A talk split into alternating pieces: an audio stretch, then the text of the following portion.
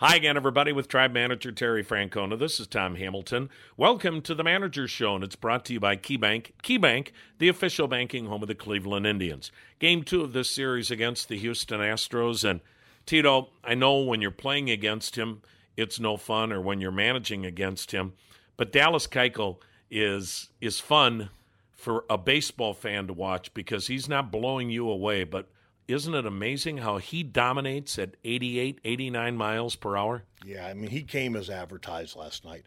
Couple things. One, he's a really good pitcher, and he's proven that by winning the Cy Young a couple years ago. But he's also in the midst of a good run, and I'm not taking anything away from him. But you know, things how do they call it, like a market correction? I guess sometimes you'll see a guy's ERA come up. He's still good, but right now, this is I think that was his fourth or fifth start, and he is really he is really on top of his game. Sometimes you almost have to hope maybe that he's up with some pitches or something because, you know, for the amount of hits we had, I thought we had pretty good at bats. He just he's that one pitch away from a double play. As we saw, he has quick innings, and it allowed him because of those seven pitch innings to stay out there in the ninth and finish his own game. Boy, and then when these two teams are matched up, I mean, they're two of the very best teams in all of baseball. And you have two of the real young faces of the game playing against each other. Good friends, uh, Carlos Correa, Frankie Lindor. In fact, I'm sure for Frankie sometimes he's got to be careful he doesn't try to do too much because they're they're really trying to show each other how good they are, aren't they? Well, and I think you know the media. I got asked so many questions yesterday about similarities, and there really aren't that many, except that they're really good and they're young. Because um, you know Frankie, they're different players. Frankie's a switch hitter, but you look at Correa, and he he he had a, he had a couple good swings last night because he hadn't got off to the best start.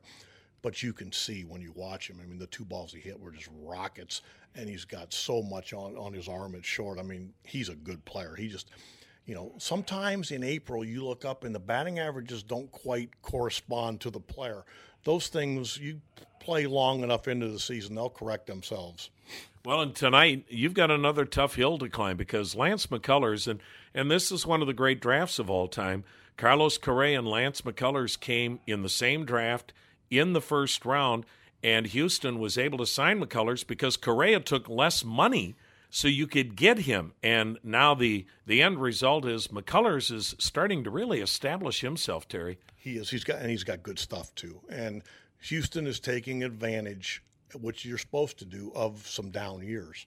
I mean, a lot of teams have down years, but sometimes you know if if your your draft picks don't come to fruition or don't blossom, you know, you're it didn't really help.